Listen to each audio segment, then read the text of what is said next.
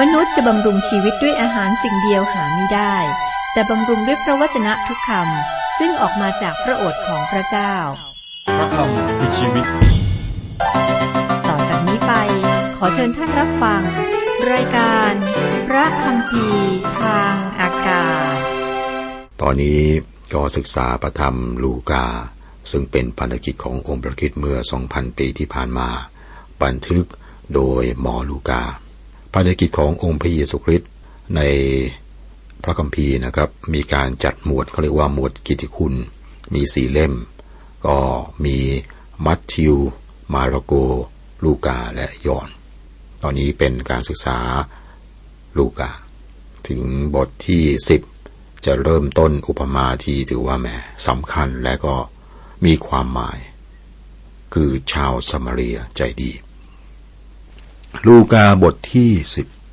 บทที่สิบนะครับ อุปมาเรื่องของชาวสมาเรียใจดี เราอ่านบทนี้จนถึงข้อ 24 นะครับ แล้วก็จะเริ่มต้น 25 อุปมาเรื่องชาวสามาเรียใจดี เป็นเรื่องที่มีความสำคัญนะครับ ท่านลูกาก็เด่นในด้านอุปมา เหมือนกับที่มาระโกมีความเด่นเรื่องการอัศจรรย์ลูกาเป็นแพทย์บันทึกอุปมาที่บางตอนเนี่ยเป็นที่คุ้นเคยมากที่สุดในพระคัมภีร์ครับ และนี่แหละครับอุปมาชาวซามาเรียใจดีเป็นเรื่องที่ดีที่สุดก็อาจจะว่าได้นะครับนักวิจารณ์บางคนมองว่าเป็นเรื่องยิ่งใหญ่ที่สุดที่เคยมีมา ข้อ 25 ดูเถิดมีบาเรียนคนหนึ่งยืนขึ้นทดลองพระองค์ทูลถามว่า อาจารย์เจ้าข้าข้าพเจ้าจะต้องทำอะไรเพื่อจะได้ชีวิตนิรันดร์อุปมาเรื่องชาวสะมาเรียใจดีเป็นคำตอบคำถามเรื่องชีวิตนิรันดร์ครับ อุปมาอุปมานี้ไม่ได้เป็นคำถามอย่างชัดเจน แต่เป็นคำถามที่ดีแล้วก็เป็นคำตอบอยู่ในตัวด้วยนะครับ ในข้อ 25 นี้มีบาเรียน บาเรียนถามคำถาม แต่เขาไม่ได้เป็นทนายตามความหมายที่เราคิดกันนะครับ เขาเป็นคนที่อธิบายกฎหมายของโมเสสและในที่นี้ครับ เขาเป็นทนายความมาที่จะถามเขารู้เรื่องเรื่องกฎหมายของโมเสสเป็นอย่างดีพระเยซูก็มีวิธีที่อัศจรรย์ในการแก้ปัญหาหรือในการตอบหรือจัดการกับคำถาม โดยเฉพาะคนที่มาทดลอง ทดสอบนะครับพระองค์ตอบคำถามโดยการถามคำถาม และ เป็นที่ทราบกันดีว่าวิธีนี้คือวิธีการของโซเครติสนักปราชญ์ชาวกรีก เนื่องจากว่าโสเกติสเป็นผู้ที่ใช้การตอบคำถามโดยใช้คำถามนะครับเป็นการเปิดให้คนถามได้ตอบคำถามด้วยตัวเขาเอง ดังนั้นทนายความก็พยายามทำให้พระเยซูคริสต์เป็นพยาน แต่พระองค์นี้กลับให้เขาเป็นพยานเสียเองครับ ข้อ 26 พระองค์ตรัสตอบเขาว่า ในธรรมบัญญัติมีคำเขียนว่าอย่างไร ท่านได้อ่านเข้าใจอย่างไร บาเรียนซึ่งเป็นผู้ที่รู้ และเป็นผู้ที่อธิบายกฎหมายของโมเสสถามคำถามนะครับพระองค์ก็ตอบด้วยคำถามในข้อ 26 นะครับพระเยซูทราบว่าบาเรียนเป็นผู้เชี่ยวชาญในเรื่องของกฎหมายโมเสสคนหนึ่ง เขาตอบอยังไง ข้อ 27 28 เขาทูลตอบว่า จงรักพระองค์ผู้เป็นพระเจ้าของเจ้าด้วยสุดจิตสุดใจของเจ้า ด้วยสุดกำลังและสิ้นสุดความคิดของเจ้า และจงรักเพื่อนบ้านเหมือนรักตนเอง พระองค์จึงตรัสแก่เขาว่า ท่านตอบถูกแล้ว จงกระทำอย่างนั้นแล้วจะได้ชีวิต ข้อ 29 แต่คนนั้นปรารถนาจะแก้ตัวจึงทูลพระเยซูว่า ใครเป็นเพื่อนบ้านของข้าพเจ้า มีข้อสังเกตครับ ขอให้สังเกตสิ่งที่พระเยซูตรัสท่านตอบถูกแล้ว โปรดจำไว้ว่าเรื่องนี้เกิดขึ้น ก่อนที่พระเยซูจะสิ้นพระชนบนไม้กางเขนนะครับ หมายความว่ามนุษย์สามารถรอดได้โดยการรักษาธรรมบัญญัติอย่างนั้นหรือ ใช่ครับ แต่ขอให้ติดตามต่อไปอีกสักนิดหนึ่งนะครับ ไม่ใช่ผู้ฟังธรรมบัญญัติ แต่ว่าเป็นผู้ที่ประพฤติตามธรรมบัญญัติ ซึ่งได้ระบุเอาไว้ครับ ถ้าใครบอกว่าเขาสามารถรักษาธรรมบัญญัติได้เขาเตือนว่าพระเจ้าคัดค้านนะเพราะพระองค์าพระองค์ตรัสว่าเป็นไปไม่ได้ที่จะชอบธรรมโดยธรรมบัญญัติ เพราะว่าไม่มีใครสามารถรักษาธรรมบัญญัติได้ครบถ้วนตลอดชีวิตของตนนะครับ ก็ยังไม่รู้ว่ามีผู้ใดเป็นผู้เป็นคนชอบทำได้โดยการประพฤติ ตามธรรมบัญญัติ แต่โดยศรัทธาในพระเยซูคริสต์เท่านั้น ถึงเราเองก็มีใจศรัทธาในพระเยซูพระเยซูคริสต์เพื่อจะได้เป็นคนชอบธรรมโดยศรัทธาในพระคริสต์ไม่ใช่โดยการประพฤติตามธรรมบัญญัติ เพราะว่าโดยการประพฤติตามธรรมบัญญัตินั้น ไม่มีมนุษย์คนใดเป็นคนชอบธรรมได้เลย จากพระธรรมคาราทีบทที่สองข้อสิบหกครับ อีกตอนหนึ่งก็จากพระธรรมโรม ราะว่าสิ่งซึ่งธรรมบัญญัติทำไม่ได้ เพราะเนื้อหนังทำให้อ่อนกำลังไปนั้น พระเจ้าได้ทรงกระทำแล้ว โดยพระองค์ทรงใช้พระบุตรของพระองค์มาในสภาพ เสมือนเนื้อหนังที่บาปและเพื่อไถ่บาป พระบุตรในเนื้อหนังจึงได้ทรงปรับโทษบาป เพื่อสิ่งที่ธรรมบัญญัติสั่งไว้จะได้สำเร็จในตัวเราทั้งหลาย ผู้ไม่ดำเนินตามฝ่ายเนื้อหนัง แต่ตามฝ่ายพระวิญญาณจากพระธรรมโรมบทที่8ข้อ3ข้อ4ถ้าตอนนั้น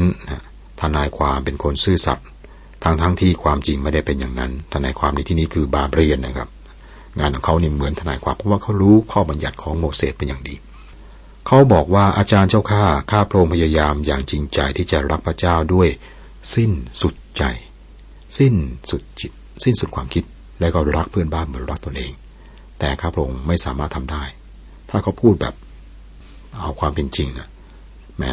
รู้นะแต่ทำไม่ได้ แล้วข้าพงค์จะได้รับชีวิตนิรันดร์ได้อย่างไร ตอบแบบซื่อซื่อสัตย์กับตัวเองครับ ไม่เขากับใช้กับดักล่อพระเยซูฉลาดมากเลยครับ เขาบอกว่าแล้วใครเป็นเพื่อนบ้านของข้าพเจ้า เจอคำถามแบบนี้ครับพระเยซูก็ต้องตอบ และคำตอบของพระองค์ก็เป็นอุปมา เรื่องชาวซามารียใจดี เป็นเรื่องง่าย ๆ ครับแต่งดงามอย่างยิ่งครับ ข้อ 30 ถึง 32 พระเยซูตรัสตอบว่า มีชายคนหนึ่งลงไปจากกรุงเยรูซาเล็ม จะไปยังเมืองเยริโค และเขาถูกพวกโจรปล้น โจรนั้นได้แย่งชิงเสื้อผ้าของเขาและทุบตี แล้วก็ละทิ้งเขาไว้เกือบจะตายแล้วเผอิญ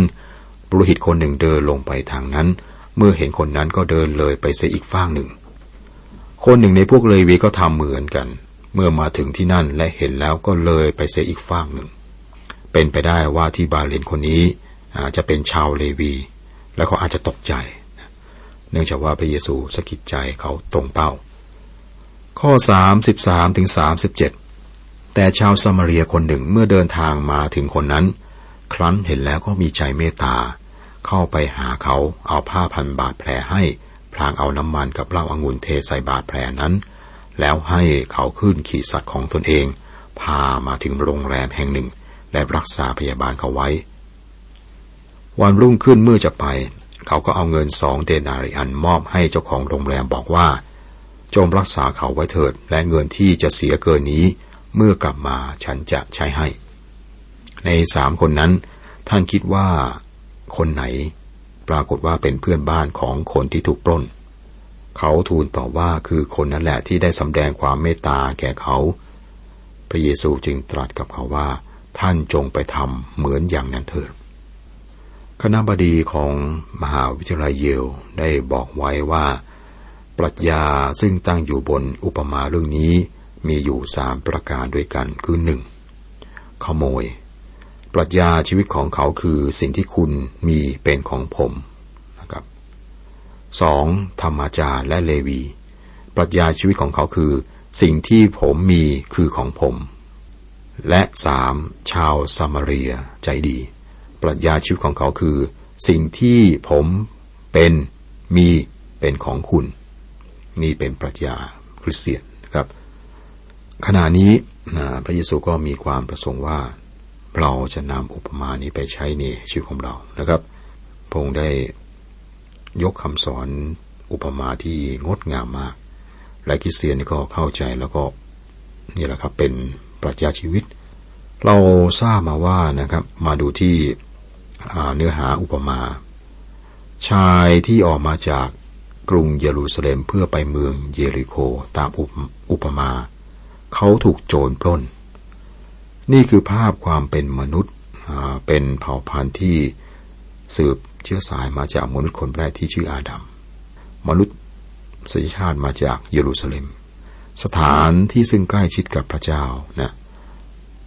ไปยังเมืองเยริโค เมืองเยรูซาเล็มเนี่ยเป็นเมืองสำคัญมานานนะครับ ตอนนั้นสมัยพระเยซูก็เป็นเมืองสำคัญเป็นมีมีวิหารที่คนยิวเขาจะไปนมัสการพระเจ้านะครับ ก็แสดงถึงความใกล้ชิดกับพระเจ้าครับ ชายคนนี้ก็ออกมาจากเยรูซาเล็ม ไปที่เมืองเยริโค เมืองเยริโคนี้เป็นเมืองที่ถูกสาปแช่งนะครับ ถ้าศึกษาประวัติแล้วก็อ่านดู ก็บอกถึงมนุษย์นั้นล้มลงช่วยเหลือตัวเองไม่ได้หมดหวัง ไม่สามารถช่วยให้ตัวเองรอดได้ ตายในการละเมิดและการบาป ชายที่ถูกปล้นและก็เกือบตายแล้วนะครับ มีขโมยครับขโมยเป็นภาพของความชั่วร้าย ในพระธรรมยอห์นบทที่8ข้อ24 บอกว่าเป็นฆาตกรมาตั้งแต่เริ่มต้น จากสิ่งที่พระเยซูตรัสไว้ บรรดาผู้ที่มาก่อนเรานั้นเป็นขโมยและโจร แต่ฝูงแกะก็มิได้ฟังเขาจากยอห์นบทที่สิบข้อแปดเมื่อฝูงชนมามาจากพระเยซูคริสต์พระองค์ตรัสกับเขาว่า ขณะนั้นพระเยซูเนี่ยได้ตรัสกับหมู่ชนว่า ท่านทั้งหลายเห็นเราเป็นโจรหรือ จึงถือดาบถือตะบองออกมาจากเรา จากมัทธิวบทที่ 26 ข้อ 55 ครับ ตรงนี้มีบทเรียนนะครับ คือความชั่วร้ายเนี่ยเป็นเหมือนโจร และพระเยซูก็ถูกจับตรึงไม้กางเขนระหว่างโจรสองคน เรื่องนี้มีความหมายและน่าสนใจนะครับ อ้าว เรารู้นะครับว่าชายคนหนึ่งมาจากกรุงเยรูซาเล็มนะครับ ไปเมืองเยริโค เยรูซาเล็ม เยริโคนะครับ แล้วก็โจร แล้วก็ยังไงต่อไปครับ จากนั้นก็ทราบว่ามีบุรุษคนหนึ่งเดินทาง เห็นเขาถูกทำร้าย แล้วก็เจ็บป่วยเกือบตายปุโรหิตคนนี้ก็เดินเลี่ยงไปอีกทางหนึ่งอีกฝ้างหนึ่งปุโรหิตนี่เป็นตัวแทนของพิธีกรรมประเพณี ซึ่งไม่สามารถช่วยคนได้ บางคนก็บอกว่าเหตุผลที่ปุโรหิตคนนี้ผ่านไปอีกฝากหนึ่งเนี่ย เพราะว่าเขาเห็นชายคนนี้ถูกป้นทรัพย์สินไปแล้ว ต่อมาก็มีใครกับเลวีครับ เลวีก็เดินทางมา แล้วก็ทำเหมือนกับปุโรหิต เขาก็ผ่านไปอีกด้านหนึ่ง เลวีเป็นตัวแทนของกฎเกณฑ์ ไม่ใช่พิธีกรรมประเพณีและศาสนา ซึ่งไม่สามารถช่วยมนุษย์ได้นะครับ เขาเป็นตัวแทนของกฎเกณฑ์ องค์พระคิดมาพระองค์ประสานหัวใจที่แตกสลาย แล้วก็ช่วยคนผิดคนบาปที่หลงหาย คนที่ต้องตายเพราะการละเมิดบาปนะครับ อุปมานี้เป็นการประยุกต์ใช้ในการปฏิบัติสำหรับเราทุกคน ใครก็ตามที่เราสามารถช่วยได้ คนนั้นแหละครับคือเพื่อนบ้านของเรา ไม่ได้หมายความว่าคนที่อยู่ในบ้านเราอยู่บ้านข้างๆนะครับ ที่เป็นเพื่อนบ้าน คือใครก็ตามที่เราสามารถช่วยได้นั่นแหละคือเพื่อนบ้าน ผู้ที่ต้องการพระผู้ช่วย พระผู้ไทยผู้เป็นชาวซามารียใจดี แล้วก็มีการพูดกันมากเกี่ยวกับเรื่องของการนำข่าวประเสริฐไปสู่โลก แต่มีไม่มากนักพี่ที่พยายามทำให้คนรู้เรื่องขององค์พระผู้ไทย เหมือนหนุ่มคนหนึ่งพยายามชนะใจสาวที่เขารัก เขียนจดหมายแล้วก็บอกว่า ผมปีนภูเขาที่สูงที่สุดเพื่อคุณ ว่ายน้ำในแม่น้ำที่ลึกที่สุดเพื่อคุณ ข้ามทะเลที่กว้างที่สุดเพื่อคุณ และเดิน ฝ่าทะเลทรายร้อนระอุที่สุดเพื่อคุณ จากนั้นเขาก็เขียนต่อไปว่าปอลอถ้าฝนไม่ตกในวันพรุ่งนี้ ผมจะไปหาคุณ ผ่านอุปสรรคอะไรมาเยอะนะเพื่อคุณ แล้วก็มีปอลอพรุ่งนี้ฝนไม่ตก ผมจะไปหานะครับ นี่ดูเหมือนกับคริสเตียนทั่ว ๆ ไปเนี่ยที่เป็นคริสเตียนที่ไปเรื่อยๆนะอ๋อ อีกบทเรียนหนึ่งครับ โลกนี้ก็จะเปรียบ เหมือนชายคนนี้ที่ถูกโจรปล้นก็ได้ และต้องการการช่วยเหลือ แล้วคริสเตียนจะทำยังไง หรือผู้คนที่มีพระเจ้าในใจเนี่ยทำยังไงครับ โลกต้องการพระผู้ไทย หรือการปลดปล่อยด้านจิตใจจิตวิญญาณ จิตใจจิตวิญญาณเหมือนถูกขัง แล้วก็ทุกข์ระทมนะครับ พระผู้ถ่ายไม่สามารถช่วยเรา จากการจมน้ำได้เท่านั้นนะไม่ไม่ใช่ไม่สามารถไม่เพียงแต่ช่วยเราจากการจมน้ำยังสอนให้ว่ายน้ำด้วย พิธีกรรมระเบียบพิธีกรรม บางบางทีมันเหมือนคนที่กำลังจมน้ำแล้วบอกว่าว่ายน้ำว่ายน้ำก็เหมือนปฏิบัติตามระเบียบพิธีกรรมพิธีกรรมแต่ไม่ได้เข้าถึงแก่นครับมันเป็นกระพี้มันเป็นเปลือกนอกนั่นแหละครับ พระเยซูเสด็จเข้าไปในบ้านของมารีและมาธา ข้อ 38 ถึง 42 เมื่อพระองค์กับเหล่าสาวกกำลังเดินทางไป พระองค์จึงทรงเข้าไปในหมู่บ้านแห่งหนึ่ง มีผู้หญิงคนหนึ่งซึ่ง มีผู้หญิงคนหนึ่งชื่อมาธาต้อนรับพระองค์ไว้ในเรือนของเธอ มาธามีน้องสาวชื่อมารี และมารีก็นั่งใกล้พระบาทพระเยซูฟังถ้อยคำของพระองค์ด้วย แต่มาธายุ่งในการปรนนิบัติมากจึงมาทูลพระองค์ว่า พระองค์เจ้าข้าพระองค์ไม่สนพระทัยหรือ ซึ่งน้องสาวของข้าพระองค์ปล่อยให้ข้าพระองค์ทำการปฏิบัติแต่คนเดียว ขอพระองค์สั่งเขาให้มาช่วยข้าพระองค์แต่องค์พระผู้เป็นเจ้าตรัสตอบเธอว่า มาทา มาทาเอ๋ย เธอกวนกวายและร้อนใจด้วยหลายสิ่งหนัก สิ่งซึ่งต้องการนั้นมีแต่สิ่งเดียว มารีได้เลือกเอาส่วนดีนั้น ใครจะชิงเอาไปจากเธอไม่ได้ ไม่ได้บอกถึงรายละเอียดนะครับ มารีก็ทำในส่วนของเธอ จากนั้นก็ไปนั่งแทบประบาทของพระคริสต์ส่วนมาธาที่เป็นพี่สาวก็มีจิตใจงามนะครับ ถ้าไม่มีเธออคนในบ้านก็คงไม่มีข้าวกินในตอนเย็นนะเธอก็ยุ่งแล้วก็เหนื่อยนะเครียดนะนึกภาพว่ามารีก็หยิบกระทะขึ้นมา แล้วก็คิดว่า แม่มันไม่ใหญ่พอครับ จากนั้นก็หยิบอีกอันหนึ่งขึ้นมา แล้วก็ทำตกพื้น คือมายุ่งกับการเตรียมอาหารนะครับ เสร็จแล้วเครียดมองไปที่น้องสาวไม่มาช่วย จึงเดินออกจากห้องครัว แล้วก็พูดในเรื่องที่ในเหตุการณ์ปกติแล้วครับ เธอไม่ควรทำอย่างนั้นครับ เธอพูด และพระเยซูก็ตอบอย่างสุภาพมากนะพระองค์ตรัสว่ามาทาเอ๋ยมาทาเอ๋ย เธอกระวนกระวายและร้อนใจด้วยหลายสิ่งหนัก คุณผู้ฟังครับก่อนจบรายการวันนี้ครับ เราอยู่ในสภาพของการอันสับสนครับกำลังอยู่ที่มุมของชีวิต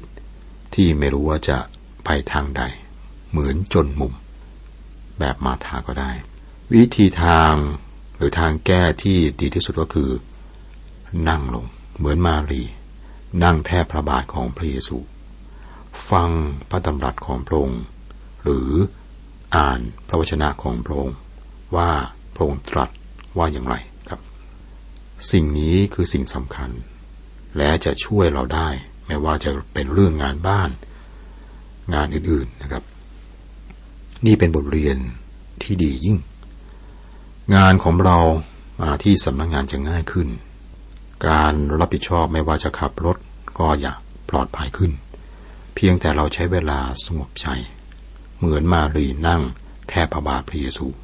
เราใช้เวลาสงบใจ ศึกษาทำความเข้าใจ ใคร่ครวญพระวจนะของพระเจ้า เลือกในสิ่งที่ดีที่สุดครับอ่านพระคำพีนี่แสนมีสุข หมดสิ้นความทุกข์ ที่มันปวดร้าวโศกสารไม่มีทางไหน จะสุขใจเหมือนในพระธรรม ความจริงทุกสิ่งสร้างสรรค์ สวรรค์จะเป็นของเรา ให้พระคำพีฟังในใจเรา ทุกคำย่ำเช้าก้าวไปพระธรรมนำพา ดังมีเพื่อนแท้ แก้ไขปัญหานานาฝ่าฟันก้าวไปข้างหน้า ชีวาถึงความไพ่บู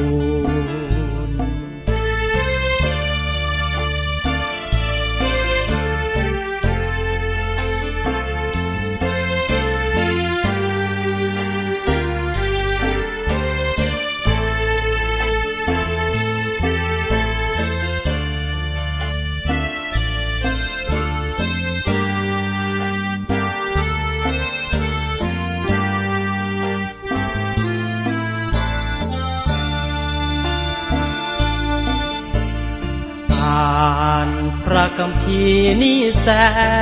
นมีสุข หมดสิ้นความทุกข์ที่มันปวดร้าวโศกสารไม่มีทางไหน จะสุขใจเหมือนในพระธรรม ความจริงถูกสิ่งสร้างสรรค์ สวรรค์จะเป็นของเรา ให้พระคำพีฟังในใจเราอ่านทุกคำยำเช้าก้าวไปพระธรรมนำพา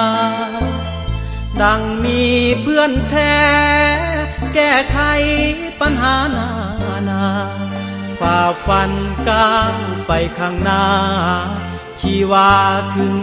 ความไพ่บูร